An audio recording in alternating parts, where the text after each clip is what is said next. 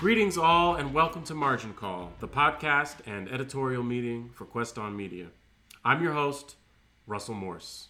For the past few weeks, and I know you're going to call me on this, faithful listeners out there, I've started every single show by saying, by saying this is a special show.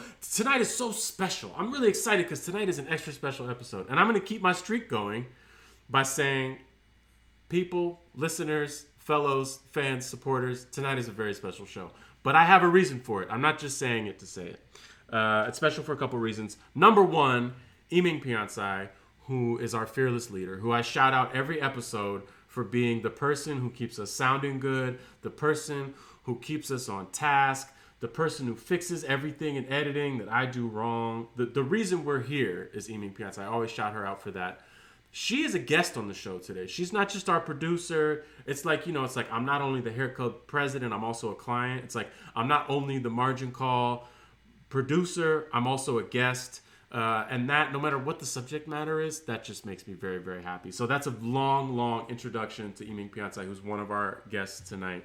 Uh, and part of the reason that it's a special episode. Our other guest is Kat, and the reason this is special is because Kat has been on the show before. However, it was not a show that I was hosting. And the reason I wasn't hosting that show is because I was not qualified to host that show for a reason that's very relevant to tonight's show. Because I'm also technically not qualified to host this show either, but I'm fearless and I have confidence. So, Kat appeared on the the Game of Thrones episode, uh, which you know was back, you know, what feels like a million years ago when everybody was talking about Game of Thrones, even though it was probably just a matter of weeks. She was fantastic on that episode. I listened to it. I was like, Iming, who is this person, Kat? We got to have her back on the show. She needs to be like our pop culture correspondent. She's like an encyclopedia of popular culture. Uh, so the, the, fact that the two of them are here uh, already makes me very happy. But our subject matter tonight, these episodes are always fun. You know, we talk about a lot of stuff on the show. We, we talk about political themes. Um, you know, we, we talk about immigration. We talk about criminal justice. Um, and every once in a while, we get to have a really thoughtful discussion about popular culture, about films, about music, about television. And tonight is one of those episodes. You're in for a treat, people. Sit tight. It's only going to get better from here because so far I've been the only one talking, and it, you'll be you'll be surprised to hear this. But I'm the least interesting person on the show tonight. Not that I'm going to share airtime necessarily equally. You know, I'm still going to be talking too much, oh, but. Yeah I know. when our guests do have the opportunity to talk, which I assure you is coming soon, uh, you're gonna be when you're gonna be though? blown away. You're gonna be blown away. All right, Kat, Kat, fine. Yes. All right, I've cleared my throat. we have our introduction. Uh, I, I want to start with you because uh, when we pulled you in for this episode tonight to do uh, pop culture, you had a few suggestions. Uh, the first two were uh, two films that are in theaters right now that everybody's talking about. One is Toy Story 4, the other one is Spider Man Homecoming. Let me start with Far From Home. Far From Home, Russell. ding, See what I mean about ding, ding, ding. We need to, when, One this, slash listen, zero. Listen, guys, listeners, listeners, this is gonna happen a lot tonight. Okay, so if we stop to hit the gong every time Take I take a shot, everybody. We're getting really fucked up this episode. One. Wait, what's what's Homecoming? That was the, the first, first one. one. The first one. Wait, wasn't the first one Spider Man? No. and this Marvel uh, Cinematic Universe for this Spider Man, Homecoming's the first one for him. Okay. Thank you. This is why we're doing this show. This is why we're doing this show. This is uh, another thing I should tell you about tonight's show is although I watch a lot of films, Kat, I've tried to explain this to you before the show, like slash apologize you know, sometimes I miss things. You know what I'm saying? Like Marvel movies. I'm interested, but I just missed a bunch of them and then I really couldn't catch up. It's kind of like the 40 year old virgin. You know, it's like if it doesn't happen at first, then it really doesn't happen. And then it's too late and you think it's never going to happen. That's basically my relationship to the Marvel oh universe. My gosh, analogy. it's a pop culture reference. You know what I'm saying? It's, it's meta. Thank you. Thank you for appreciating that, Kat. You're very patient with me. So, uh, yes, Spider Man, not Homecoming. Spider Man going home. Wait, what is Far it? Spider Man. From home. Spider Man. Spider- Far from home. We're going to call it Spidey 2 for this podcast. Episode. Spidey 2. Spidey 2. Now in theaters, folks. Uh, and, and another sequel, Toy Story 4. So let's start with Toy Story because I have seen every other Toy Story film except for this one. Um, I don't know what your relationship is to Toy Story Kat, but please tell us what you thought about the first three films and then tell us a little bit about how the fourth one treated you. Okay. Um, I'm like, I don't know how to begin. I saw Toy Story back in 95 when I was a child. Um, you know, that movie, I think I read somewhere online how they kind of broke it down. The first Toy Story, you know, taught you to believe in anything that's possible. As a kid, you know, toys you don't know if your toys are alive or whatever, but it give you it gives you that belief of just imagination and going to infinity and beyond, trying new things, meeting new people. That's the first movie. Second one was showing about loyalty and who are and family, about what's dear to you, and even through all the changes and stuff, you know, who are you close to? Who is in your your made up family, even if you're not related to them, you know, it, it gives you a sense of like just unity and coming together.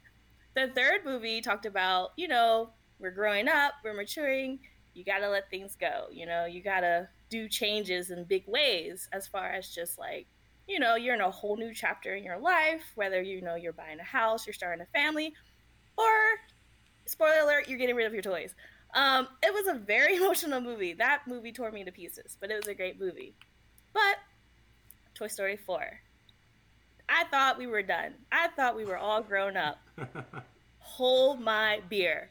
Toy Story 4 dives into all the emotions of Toy Story 3, but then extends it more to places I didn't even think I had emotions. I still have like residue emotions in me. They drug that out, stomp on it, set it on fire, and I was left just a crying mess at the end.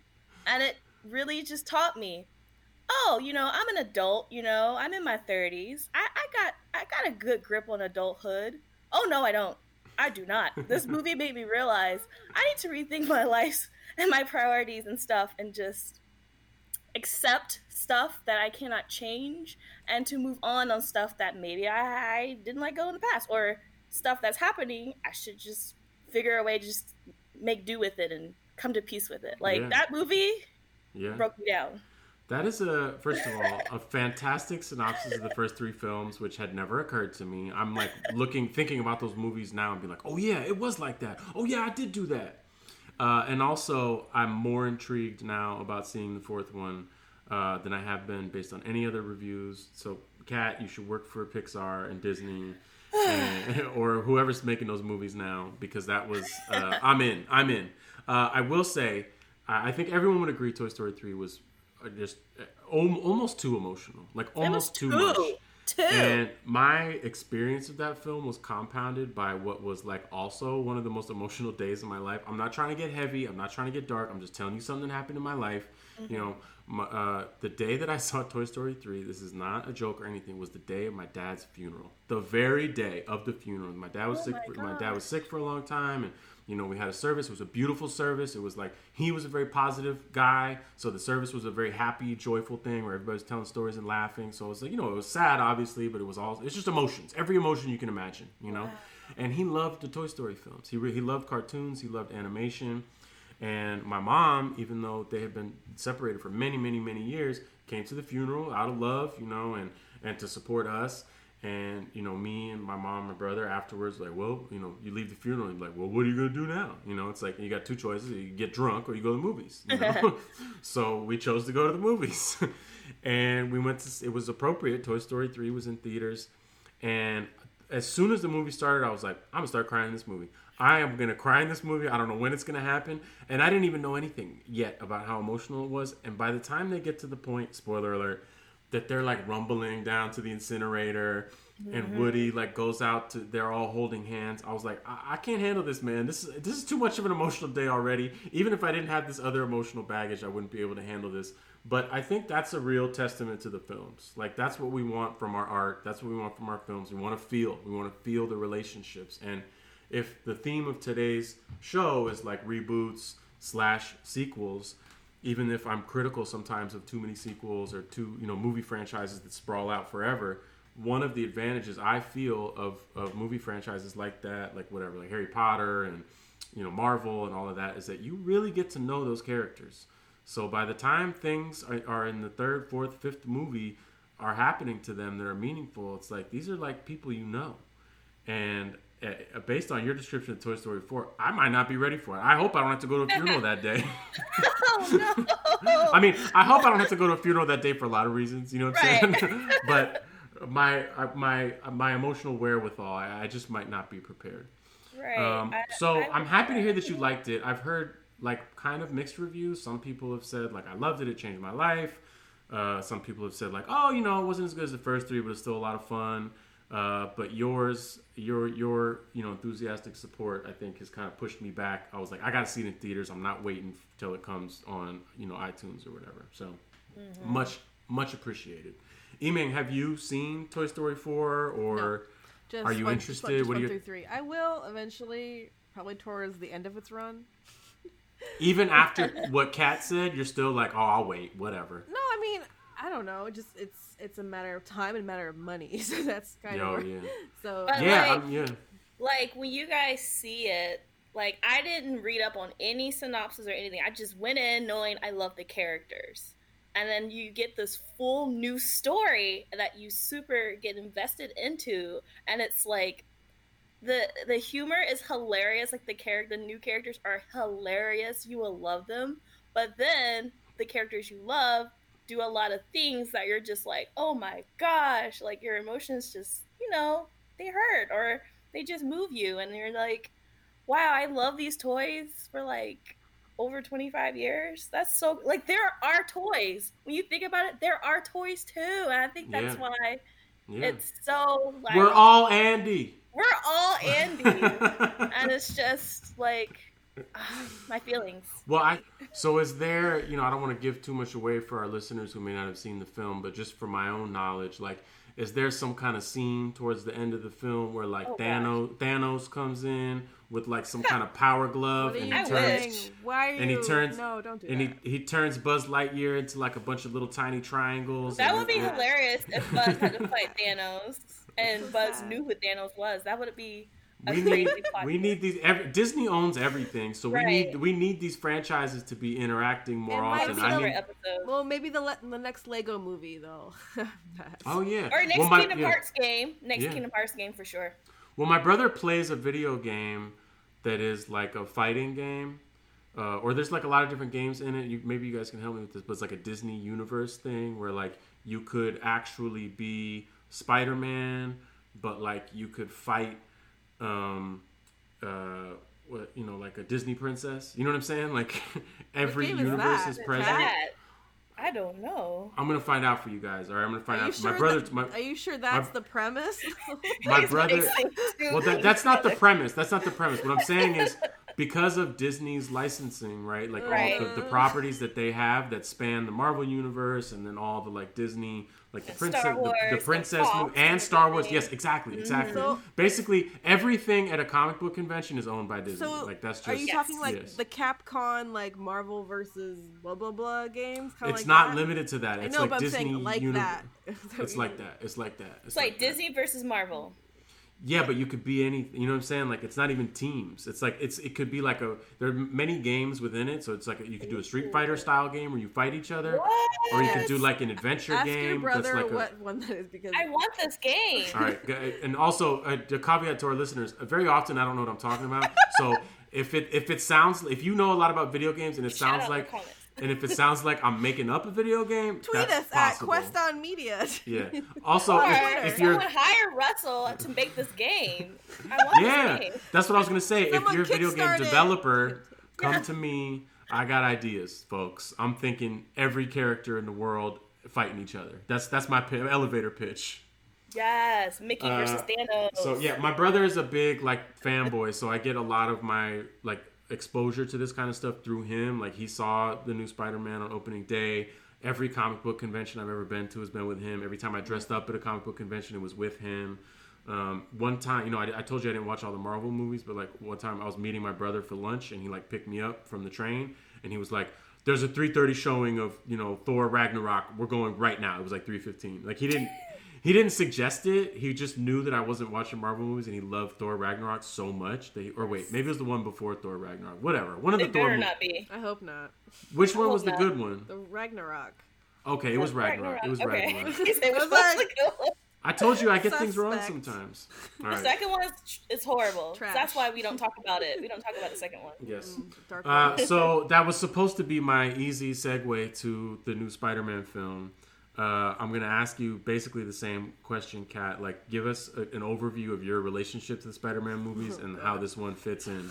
Okay, so the first Spider-Man that was like the best Spider-Man movie at the time. Are we talking about Tobey? Out. Are we talking about Tobey Home, Maguire? No, Homecoming, Homecoming, Homecoming. Because you know, for some people, the first Spider-Man movie is the Tobey Maguire joint, right? right? And that okay. that that's great on its own. That was the start of Spider-Man, you know, into the film world, and I love it, and I love it because of that.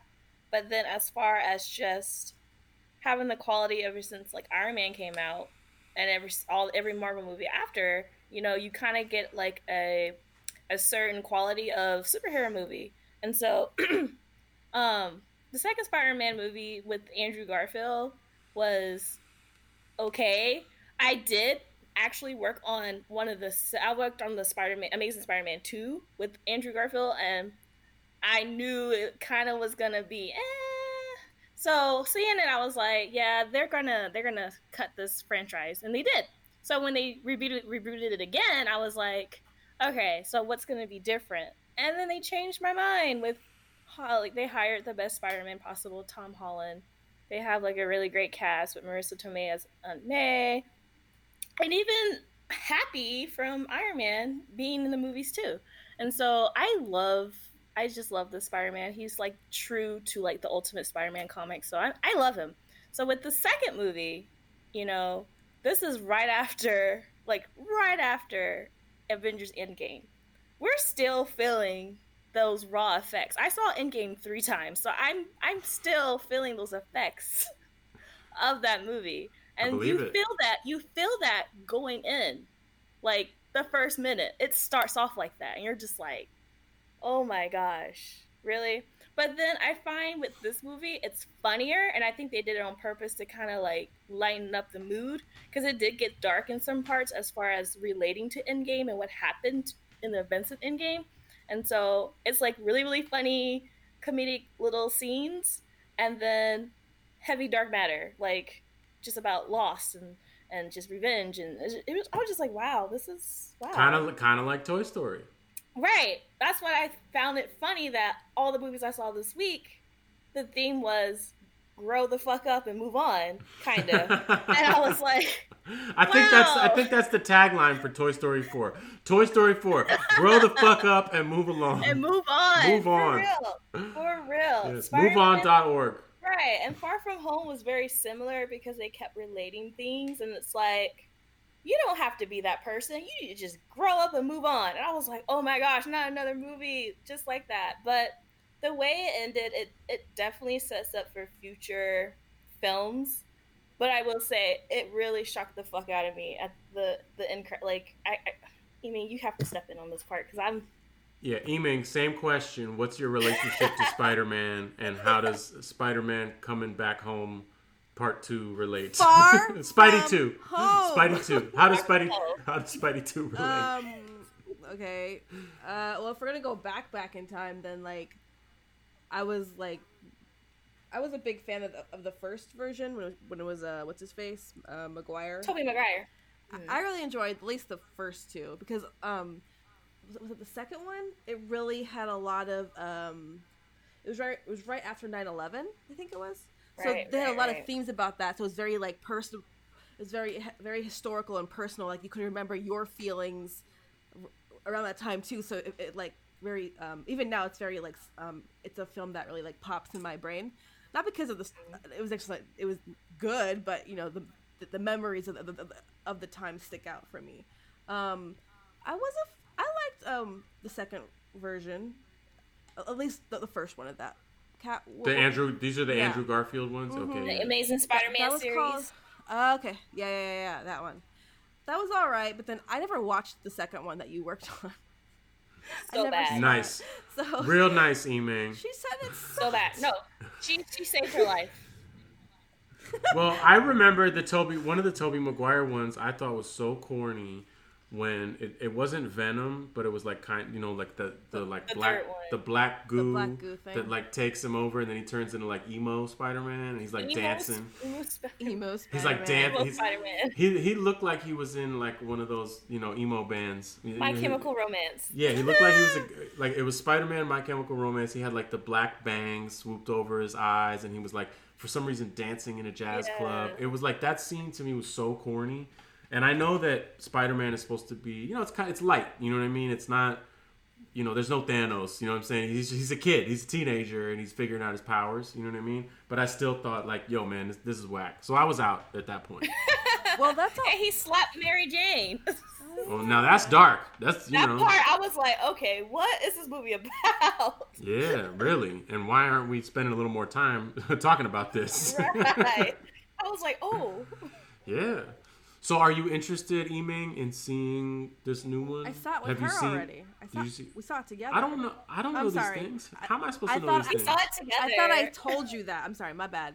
Uh, no, Um, you know, Spider-Man, in, Enter the We Dark. saw it That's me. That's where I'm at right now. I'm in the dark. darkness. That's the Broadway play. Oh, you're right. I'm- it is that failed horrible one that couldn't like get their stuff to work or something. Did, well, they all got injured because they were supposed to be like web Everyone slinging on stage. So like everybody had broken arm. You know what I'm saying? It was like ten different Spider-Man. It was terrible. Uh, so anyway, you saw it together. Yeah, saw please, together. please share your thoughts. Well, I think the thing that I like most about this version is that, like, because he's so young, it reminds me of like every dumb thing I- I've ever done, kind of thing. So whenever he's doing, I'm like, "Don't you fucking do that, you idiot!" I was like, "Oh my god, I'm so mad at you right now." So I think it, it really like sinks back up to like nostalgia of like being young and thinking like you can like take over the world, but in reality, you're making really dumbass decisions along the way, which I totally relate to on so many different levels. Um, so I think that was one thing that, well, at least for me, really, really. Um, But you liked it. I mean, you know, it's Yeah. a good film. You're into it as one of yeah. Mhm. I have like kind of a personal relationship to um, uh, the Spy- Spider-Man in general in every iteration because I am like I'm a I was a big comics person. I read a lot of comics when I was a kid. Um, and my dad used to work for DC Comics. oh, Um, not Oh, Marvel. never mentioned that sorry, before. not You seem Marvel. so cool. I want I want to bring out my you know my credentials, my nerd credentials. My brother my my brother goes to your brother and your father, but you're like, man. Yeah. My brother writes Harry Potter fan fiction. My dad Okay. worked at DC. Like I'm a legacy nerd. I'm just reluctant you're to one of embrace. us. Yes, You're one of yes. us. So it skipped Yes. you. Is that what you're trying to say? It may have skipped. No, I mean uh, when I'm exposed to things, I like them. I don't. I'm not against any of He knows stuff. what I to just, do when he's exposed to it. Yeah, exactly. himself, He's just like, Yeah, Kat, I enjoy it. Kat. Yeah, He also yeah. hated hated um uh, us. Just FYI. Such Okay, a that's sidetrack. another- that's another episode. Such a sidetrack. You were like just trying to cause trouble. I am Just totally. trying to That's cause trouble. I totally am. Yes, All right. that's the But everybody has opinions about movies, but it's, that's why it's fun. You know what I'm saying? You go see them and then you argue about them, and that's where friendships happen. You know what I'm saying? friendships happen. Exactly. That, that's what movies are for. That's part of the nerd world. If we were all agreeing about stuff, we wouldn't be nerds. Okay. So I, I defend my position enough. to disagree. But uh, I, when I got started getting into comics, my dad and my brother were so into DC Marvel, DC Marvel. This is like in the '80s, you know. So and at the time, I thought DC Marvel comics were kind of corny. They were still printed on newsprint, first of all, which I didn't really like. You know, they didn't have the glossy pages yet and they just seemed kind of like it wasn't for me, you know. But I got I was it spent so many hours in comic book stores with them that I was able to like dig in the bins and I found other you know comic imprints that weren't DC Marvel like Indie Comics and Dark Horse and stuff like that and found all these other like dark titles like you know what was my favorite Marvel character? Punisher. You know what I mean? Like I found the I found my people in the in the comic book world. And one of the only Marvel comics that I ever really got into was my dad gave me as a birthday gift all his old Spider-Man comics from issue number one. So not like from the '60s because they reissued them again. Like in the it was a, re- a reprinting from the '70s, so they weren't worth any money, but it was still every issue of Spider-Man. And for some reason, I think because I was probably like 10 or 11 years old, and to me at that time, like a 16 year old was like the coolest person in the world. I was like, wow, a 16 year old with superpowers, you know? And I really related to Peter Parker, similar to what you're saying, Eming. And I, so he was like my Marvel guy, was Spider Man. And so every time they come out with a new iteration, I was really excited. But for a long time, before the Tobey Maguire ones came out, there was no way for a real human to wear a Spider Man suit and look cool. because it just looked like he was wearing pajamas, you know, and you couldn't get past Right. that. And even the animation wasn't really that good. But when the Tobey Maguire one came out, I was like, wow, they found out how to make Spider-Man look cool. And I loved that movie. Even though I was, I don't know, 20 or 21 when it came out, I still was like blown away. And I think a lot of people were because it was kind of, if you think about it, and I'm kind of doing my like comic book movie timeline, like one of the first new comic movies that wasn't a Batman movie that was like cool. You know what I mean? Like there weren't the Marvel universe hadn't really started yet at that point. The Iron Iron Man didn't come out until many years later. Um, and and Spidey, everybody loves Spidey. You know what I mean? And and the Superman movies from the '80s were also kind of corny and weird. Yeah. So it felt very new, and I think Spider-Man, those that first series, deserves a lot of credit for making people think like, "Hey, superhero movies can be good." You know what I mean? Uh, and but I just I, I tapered off because this is my issue with reboots and sequels. I, I like I don't want to say I get bored, but I'm kind of just like I don't have the attention span to like, all right, let me see what the Andrew Garfield one's gonna be like. Let me see what this new kid's gonna be like. Even though if I see them, I like them, I'm just like not highly motivated. So, but now that I'm talking to you two and getting a favorable review, I'm gonna go to see Spider-Man Enter the Dark Coming Home Part Spider-Man Two. 2. Oh my god. S- Spidey Two. We'll just call it Spidey Two. Spidey 2. Yes. But also, 2. it's a commitment, Russell, because like these movies didn't get good till like recently. So Yeah. if you were a fan from like the really sad days of Fox producing X Men movies, you're, you're, you're, you're, you're like, come on, come on. Yeah. If I just keep watching it and waiting, eventually it's gonna get good. And it, and luckily, it did. so it's Right. Well, the it thing- just took the- over 15 yeah. years to do that, though. yeah, I know. The thing is, you know, this is another thing about my exposure. It's like my brother goes to see every single comic book movie, whether or not it's good. You know what I'm saying? Like he'll read every review and people will say this is trash, but for him, he's like, I have to see it to know. Right. You know what I mean? I'm- I'm so I was like, so if I was in, and that's a real fan. That's what you do. You you call it, you go see it, even if it's just to criticize it. So I got dragged along. You know, like I was visiting him in L.A. and he's like, all right, let's go, Fantastic Four. You know. Oh, And I was- wait, which and one? I was like, which one? who knows? The one with Jessica Alba in it. That's Oh, all I okay. remember. The first. Oh, okay. That's the first one. Okay. Yeah. But mm. even that one, I, I was just like, "Yo, man, this Yeah. is this is rough stuff, man." I like how you're saying that because they're going to reboot that for the I mean, third of, time. of course they are. Of course they are. But I heard, I also heard like it's interesting how they all goes in waves. Like for a while, like X Men kind of was like the good comic book movies, you know. Yeah. And then now they're they're whack. They don't even say X Men in the title anymore. They're so whack. You know what I mean? Like. Oh, gosh. I mean, you know, I know I'm throwing a little shade on the X Men, but sorry No, guys. but like, you're you're hundred percent correct because Yeah. That could segue into the Dark Phoenix. I saw that too. Did you And see that's a- Dark Phoenix? That's a reboot another yet another X Men reboot. That was a, like, because that the was a sad because ass the first one was the last, the third. Okay, the third X Men movie ever, The Last Stand, was covering the Dark Phoenix story, but they didn't do a good job of covering that in like a two-hour period. Where while this whole first class series okay, how do I start? The last movie, the worst one, the apocalypse one. And this doesn't make sense. That movie teased Dark Phoenix. But let me explain why it's so messed up. Because in that movie, it takes place in the 80s. And, you know, Apocalypse is like the most powerful mutant ever. And so, and he had his four horsemen. And so they're, you know, they're in Egypt fighting or whatever. And then Jean, you know, she's a powerful mutant. She comes out and she unleashes this crazy power out of nowhere. Doesn't explain it, whatever. As a fan, you're like, oh, is that her Phoenix powers? But wait, how did she get her Phoenix powers? Because Well, but you would you're a fan, so you would have to you have that background because Right. you're familiar with the comics. But a, a casual a viewer person, you're just like, would just be like, "Where'd that come from?" Right. right? And Yeah. still, you're like, where'd that come from? Yeah, yeah. even, even, as yeah, a even if you non-comic know. person, you're Yeah. just like, Yeah. how? So then, even if you're a non-comic person and you're going into Dark Phoenix, understanding the story, you're gonna be like, but wait, this event that happened to her to get the powers happened after the events of her fighting Apocalypse. So what does that mean? We don't know. That's just bad writing. Yeah, But Dark Well, Phoenix, mm. the movie itself was a disaster. It was. I think I wrote a whole giant review on it on Facebook. I I was very honest and very vivid with my descriptions.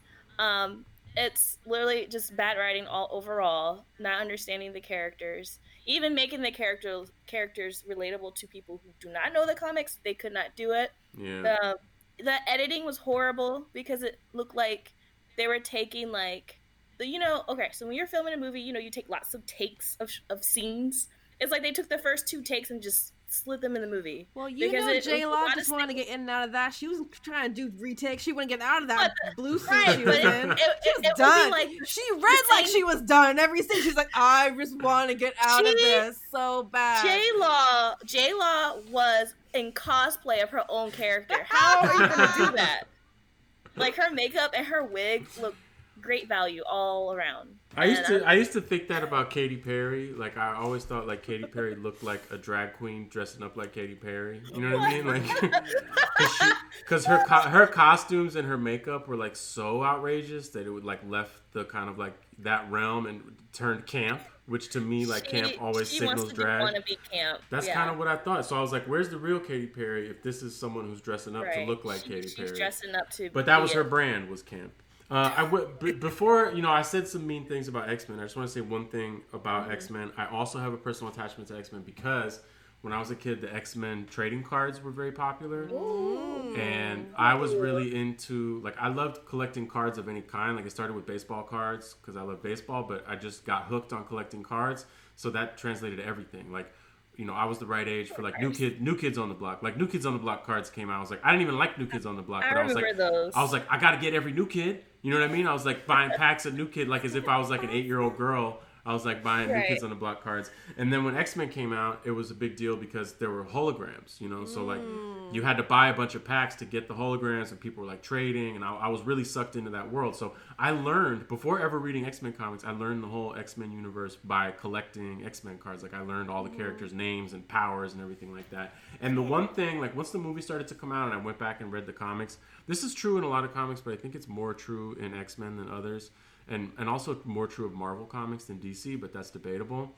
Um, X Men is political. Mm-hmm. Like ex- yes, expressly sure. and yeah. explicitly political from like Magneto's yep. backstory mm-hmm. in the, the Holocaust, Jews, the Holocaust. Yep. like helping. You know, it's like I always like when you understand a villain's motivation. I never like it when a bad guy is just evil. I always need to know like, what's your story, man? How'd you get here? This he ex- has a story. This extends to family yeah. members, friends, and supervillains. You know what I'm right. saying? Want, how did you get this way? And I thought Magneto was presented really well because he he's sympathetic, man. Anybody right. who survived that, of course, is going to be really damaged right. and traumatized. So I was like, I kind of felt for Magneto. I like to feel for my villains because I, I often root for the bad guys. But that's another conversation. He's my favorite villain ever. He's a great villain. Well, He's the, a great villain. In, in, the in the in the uh, the movies, they had really good scenes of him. Just his story. Right. Like this could be its own movie. movie. I was like, it was its own film. It was there. like a surprise Holocaust movie. Like they snuck a Holocaust movie no, into after X-Men. that. Like, after that movie, it, oh, it was a. a cat, do you remember? Uh, it's when he's like living in the forest and he has yeah, like a wife and a kid, and was... he's like dedicated to only them. And then these was fucking apocalypse movie. I don't remember. Maybe it, was like some, it's after First Class. It was the only before... good part of that movie that I liked was that, right. and then. That was, that was a whole separate movie. Exactly, movie. and then they, they, came for him and they killed his family because the bullet oh. bullet strayed because he was doing something and it killed his kid and his wife. I was like, oh my god, right. this is horrible well, there are a lot. I mean, it doesn't doesn't just end with Magneto. I think one of you guys can help me with which movie this was, or maybe not, because it's even confusing for you guys to figure out which mm-hmm. movie was mm-hmm. what. Which I feel a little better about. but there was a whole subplot. I think it was the second like main X Men movie if that helps you guys to remember. But there was uh like there was an idea that like the government was like, hey, there's like a quote unquote cure for being a mutant, mm-hmm. right? Yeah. And right. some mutants were like, oh great, finally we don't have to be like outsiders in society. And everybody else was like, well, what do you mean? This is who we are. There's not a cure. There's nothing wrong with us, you know. And my brother is the one who explained to me that that was supposed to be like a very like powerful metaphor for the gay community you know right. what I mean? Like, and and even the writers who were writing that, and when the first comic came around, they were kind of like imagining a world where like there were political solutions to mm-hmm. people who were marginalized by like, hey, now you can just be mainstream, you can be different or whatever, be not you. Right. You know, and I thought like, well, that's pretty deep, man, and that can extend to any number of people who are marginalized or considered different, or even people who have some mental illness or something. You know what I mean? Right. Uh, and the Wolverine movie with, with the with Sabretooth, when you know they're like they're war vets, man. Those Yeah. guys have PTSD. Well, Punisher is really the, the main PTSD. He's the number one. He's the. PTSD guy, and they keep every time there's a new war, they reboot the Punisher comics. They're like, "Oh, he's a Vietnam so vet." true. Like, "Nope, he's a Gulf War vet." Nope, he's an Iraq vet. Nope, he's a second Iraq vet. You know, now he's in Afghanistan. Now he's, you know, what I'm saying, he's fighting secret wars in South America. And I mean, that's one of the real values of comics. And the comics I like the most are the ones that have those kind of like political, historical, kind of like you were saying about Spider-Man, Yiming, where it's like the trauma of 9-11 informed like spider-man's experience because it makes it more relatable. Like if you got people who are like flying through outer space and you know fighting a villain who eats galaxies for breakfast like sometimes i get a little lost in galactus. Yes i'm referring to galactus oh, like- okay? You know what i'm talking about. It gets so far removed sometimes that uh, I it's hard for me. Even though I know that's fun and that's part of the nature of fantasy, but like when it's a lot more grounded, when it's a guy like Punisher who doesn't have any powers, he's just really disturbed and he thinks he's doing the right thing, but he's like kind of not doing the right thing. Like I'm into that. I love the anti-hero. You know what I mean? Relatable for me. Yes, I, I, I feel that because growing up, Wolverine was my favorite character because of his trauma and how Yeah. that kind of shaped him Mhm. into uh like his skills. Like you know, he started with just bone claws, and then he got into the Mhm. whole you know experiment, and then he got the you know the, Yeah. the strength and Well, everything. Wolverine, it's hard not to love Wolverine, man. I, I mean, know. Wolverine. It's a shame that, and you guys, maybe I'm getting this wrong, but like, it's a shame that the X Men haven't found their way into. I'm sure it's that they're owned by a different licensing property, but Well, like, now where are they now in the they, Marvel now- Now they are owned by Disney, Finally. which means Marvel has them back. Now, yes. So is, So- is is Wolverine gonna fight Hulk or something? Like, what's up? Let's Anything's go. possible. Anything's possible. It's a multi-universe, bitch. it's multi-universe. the video game is coming true. Yeah, it really is because like there's rumors saying they're gonna introduce Deadpool in the the the, the that too. Spider-Man three in the future. Oh yeah. Well, he, Because you know, I I'm, love Spidey Deadpool scenes in the comics. They're Right. gonna now be playing out in the video or in the movie, and I'm like so here for it. I'm glad you mentioned Deadpool because this is another point that my brother made that really blew me away. First of all, this whole episode is me just repeating things my brother told me. but That's fine. you gotta learn. It's You gotta learn Brother. from somewhere. You know what I'm saying? The reboot episode for all, a all reason. credit. All credit due to all credit due to Matt. Matt keeps me schooled on these things, but he has really Good good, insights. You know, um, but his insight about um, uh, Deadpool was a really good one, which was like he didn't go see it because he's like, man, Ryan Reynolds is whack. I never even liked Deadpool anyway, right? Like I don't want to see, you know what I'm saying? And then finally it came out on video, and like I said, he has to watch everything. So like, all right, fine, I'll watch Deadpool, and he loved it. And he the reason he loved it was like, oh, it's not like the best movie by by a long shot, but it shows that superhero movies can be anything, right? Like Deadpool is like a raunchy comedy. Right. It's it's like R rated. There's all kinds of like sex jokes and, and profanity. Right. Uh, and he's he's also he's another anti-hero, you know. Uh, and it came out around the time as the Wolverine. Which one is the Wolverine one where it's like Professor X is living in the desert in Mexico Logan. and it's like That's Logan. Logan, right? Okay, so it was right around when Logan came out. And he was like, "Yeah, dude, Logan is like a western." You know what I'm saying? it like really it's a different. You're using comic books to tell different like film genre stories. And you know, when when Thor finally got good is when Thor became a comedy. Yeah. You know what I'm saying? Like, and, and I was like, he's right. He's right. Like the you know, com- the the source material of comic books is so rich. These characters are so developed that if you're a filmmaker, you can kind of choose the genre, choose the right era of the comic. Smart, yeah, smart I filmmaker. say that in there. Yeah, I mean, you know, they're out there. not They're obviously, Snyder. Yeah. Right. nice. Th- thanks for this Slater. Yeah, nice it's burn. like it's like um Captain America. I didn't really like the first one, but it didn't. But the second one, I re- is one of my favorites Winter because it was a Soldier. political. It was a political thriller. Like it was, Mm-hmm. it was amazing as far as perfect thrillers are go. As far as like when you write a perfect thriller, it had Yeah. everything. It covered everything, but it was under the superhero genre, and I really love the Winter Soldier. Like that's one of my favorites. And it was Yeah. a lightweight love story between Bucky and Steve. yes, nice. he was so happy.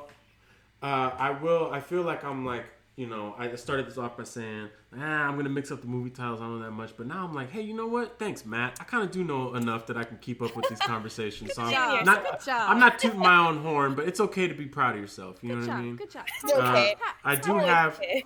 We uh we obviously we have to come back and do this again because this needs to be a regular feature. Just i mean we were gonna t- touch on all reboots and everything but like just let, leaving it at comic books is great personally. talk about this for days. comics period.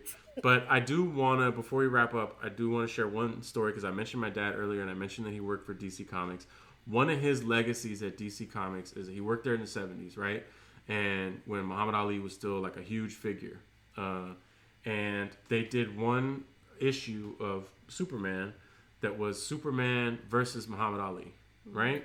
Oh yeah. And the premise was, you know, aliens come down to Earth. Like, you know, DC was trying to cash in on the popularity of Star Wars. Like the first Star Wars movies had just came out, so it's like, yo, everybody loves aliens, and you know, let, let's capitalize on that. So some approximation of a Star Wars alien because they didn't have the licensing because George Lucas is smart about his licensing until he got rid of it. But that's another conversation. Right, right. Um, even that I think was a smart move, arguably. But again, another conversation. Uh, you know, aliens come to Earth, right? And they like are going to take over the planet, and somehow they negotiate something like, all right, you know, you choose your strongest human to fight our strongest alien, and whoever wins that fight, like if you win, then we'll just leave. We won't take over Earth you know, but if you lose, then we're gonna take over Earth. And Superman was like, all right, you know, I'm Superman, so of course I'm gonna do this fight. And then Muhammad Ali was like, whoa, whoa, whoa, whoa, hold up. He's like, I'm the boxer. You know what I mean? Like, you might be Superman, but I'm a better fighter than you. I should be the one to do it. So they have to have a fight first. Superman and Muhammad Ali have a boxing match, right? And the the cover of the comic is you know Superman right. and Ali. They both have their gloves on. They're about to go at it, and there's a whole arena. And DC decided to do the cover with like every face was like a real person. So like Jimmy Carter was the president at the time. Mm-hmm. He was in there. Batman was in the crowd. You know Lex Luthor was in the crowd, and then a bunch of other people. And the other faces was the whole staff of DC Comics. So if you look at the cover of this issue, my dad's face, like be- between Muhammad Ali's hmm. knees, you know, like an inch high, is like my dad in the crowd, like smiling, and that's you know I have it framed and put it up on my wall and stuff like that. But part of the reason I like that is another nod to the political thing, which like they were very ahead of their time about like spy. I mean, even though technically Superman is like a- an alien, so he's not like right. a white man, but like right. you know, for all intents and purposes, Clark Clark Kent's a white man and Superman's yeah. a white man in the comics. Right.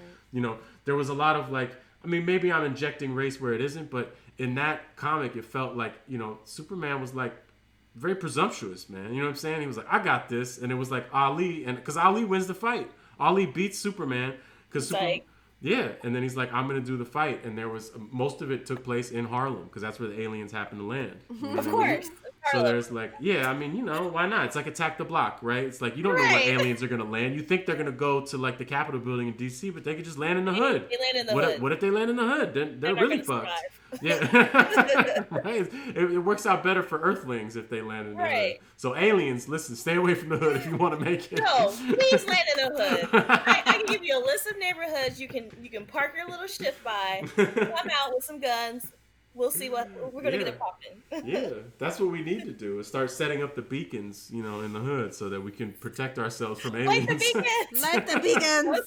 That was for Amy. Fandoms. No, fandom. Wrong, nice. wrong fandom, Kat. Wrong fandom. Yeah. I felt like by introducing Attack the Block, I was mentioning a film that wasn't. Maybe it was a comic book, but I was mentioning a film that wasn't a comic book, but was still in, in, the sci-fi realm. Right. You know what I'm saying? I love that movie so, so Attack the Block is great. It is excellent. Also because it is like a fascinating cultural experience to be like, hmm, British hoods. Tell me more. Right. you know what I mean? Like different. yes. But same same but different. You know what I mean? Still scary, still yeah. dangerous, still but. They, they held it down yeah. and attack the block. Crazy. Yo, when me and, I saw that with my brother too. When we left there, we were talking like those kids for weeks. Right. Attack yeah. the block. You know, it's space aliens in it, in it, in it. We couldn't stop saying in it after we saw that movie. That's like yeah, yes. every British. If yeah. it's like a British movie where it's like in the hood slash you know in the common areas. Yeah. Going, I'm like, oh my gosh, their slang is so cool. Yo, working class British slang is where it's at. It's the right. language of the future. You know what I'm saying? Right. Eventually, we're all gonna be talking like MIA. You know what I mean? Hopefully, God willing, God willing. Um, all right, I want to thank both of you. I have one last thing for you. Yes. I thought yes. since you since you mentioned your dad, I thought I mentioned my mom and a weird story about Deadpool. Weird, Hit me. So, so my mother hates violence in all forms. She hates watching violence on television, no matter what it is. She's like, "Oh, turn that shit off." Um, And so she told me, she's like, oh, I went to go see Deadpool. And I was like, you went to go see Deadpool. And I was like, did you like it? And she went, yeah, it was the best movie ever. And I was like, are you still my mother? are you a pod person now? Because I'm confused. It was like that's I mean, the most if, violent movie I can think of that she would watch. Like that's not like something else. Like, but what it's good. She, what did she like about it? Did she like Ryan Reynolds? She liked, she liked the humor. Everything. She liked every everything. part of it. Maybe your mom has Maybe a crush on Ryan Reynolds. No, she likes Asian dudes.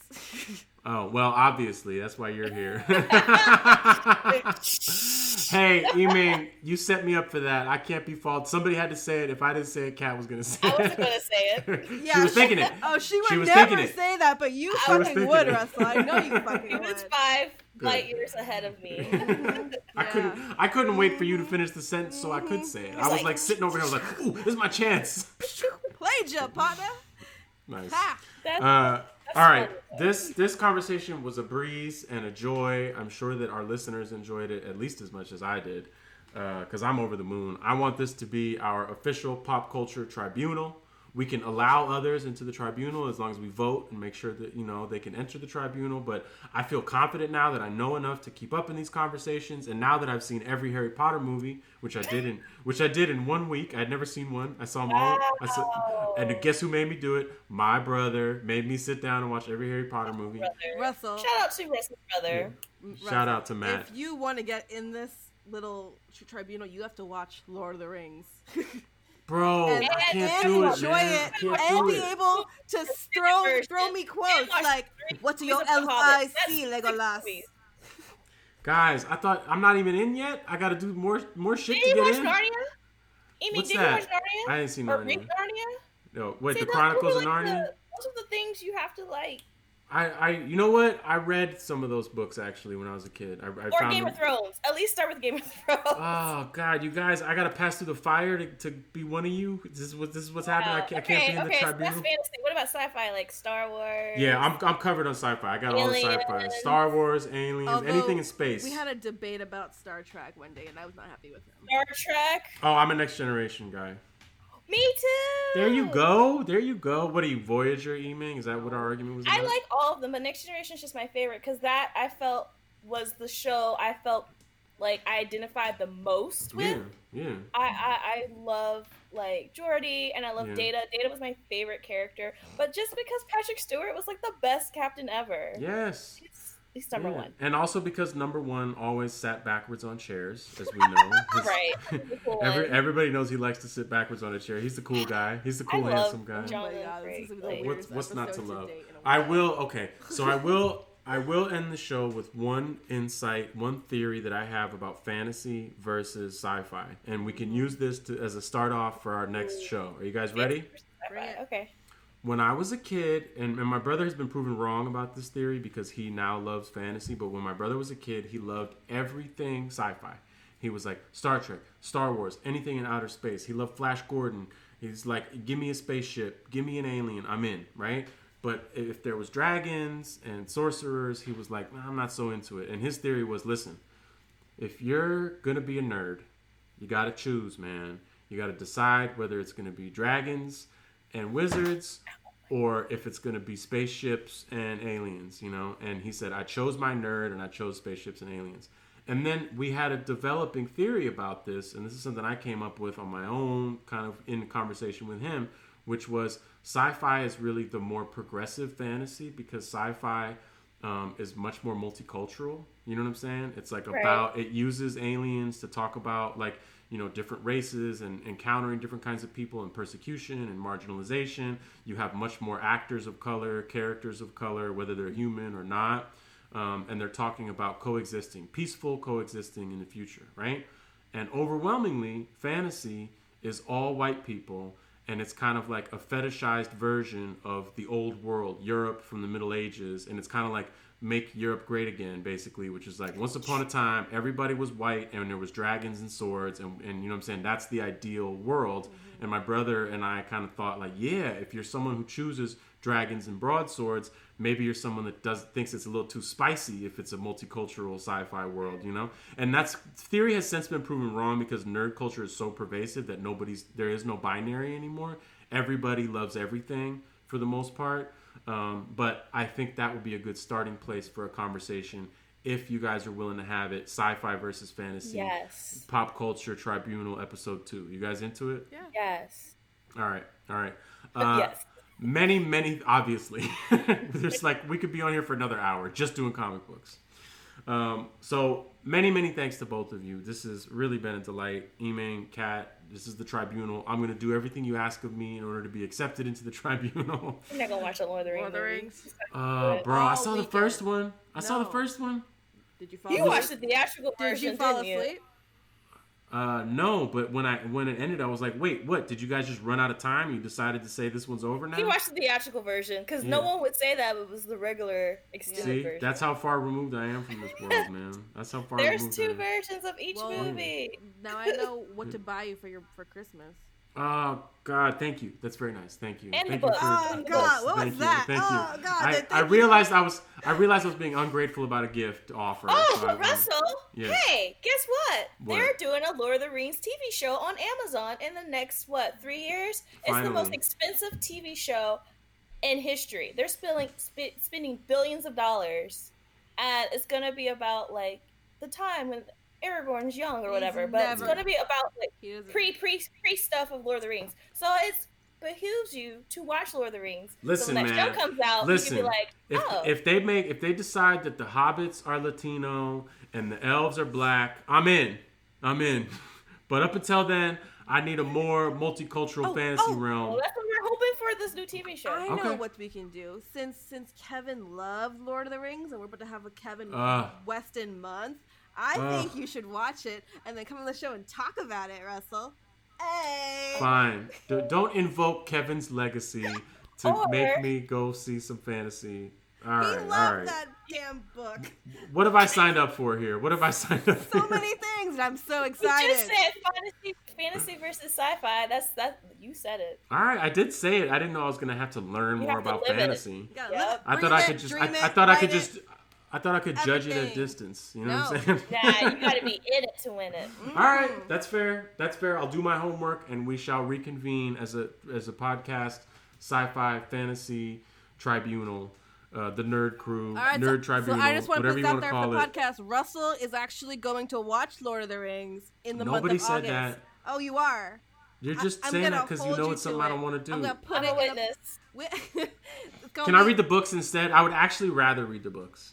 I I suggest reading the books, but I mean, whatever is easier for you, because the movies are pretty much close, but the books offer more characters. But the books are just just as good. All right, I'm gonna have to think on this, guys. You've, you've given me a lot to think He's about. gonna be like, ah, shucks. I, I mean, you know, I if, if I already saw the first one, all I gotta do is watch the last two, and everybody said they kept getting better and better, and the third one was the best one. Yeah. It won right, an so- Academy Award, you know. That means nothing. Crash won It an won Academy 12 Award. Oscars. Yeah, and Crash was one of the worst movies ever made, and it won That's true. Picture. That was not a good year. I mean, Crash was trash. year Green, Green Book won. It should have been Black Panther for sure. But Yeah. that's another episode. That is right? another. Yeah, well, we're gonna have an Oscars episode, even though the Academy Awards are months and months away. We always And I do an Academy Oscar Awards episode. predictions every year. Nice. We'll help. We'll help our listeners fill out their ballots with all of the special insight we have from the tribunal. Yes. Um, all right. Now I'm gonna try and wrap up for the fourth time. Sorry, Okay. sorry. Not that the interruptions weren't good; they were all good interruptions. Not for Uh, you, but Thank you to you, Yiming, as always. I, I love it when you're a guest, and now that we've found the thing that you really want to talk about, we're gonna make you be a guest even more. All right. Yay. Kat, you are a dream. Kat, you're a dream. You're a gift. You're a shining star. You'll be back many, many times. It's it's lovely to finally meet you and finally do a podcast together. Thanks to both of you, and thanks to our listeners. Until next time, quest on, everybody. Quest on. Yiming, can I can I sleep on this Rings please? This episode of Quest on Media's Margin Call was produced in Richmond, California.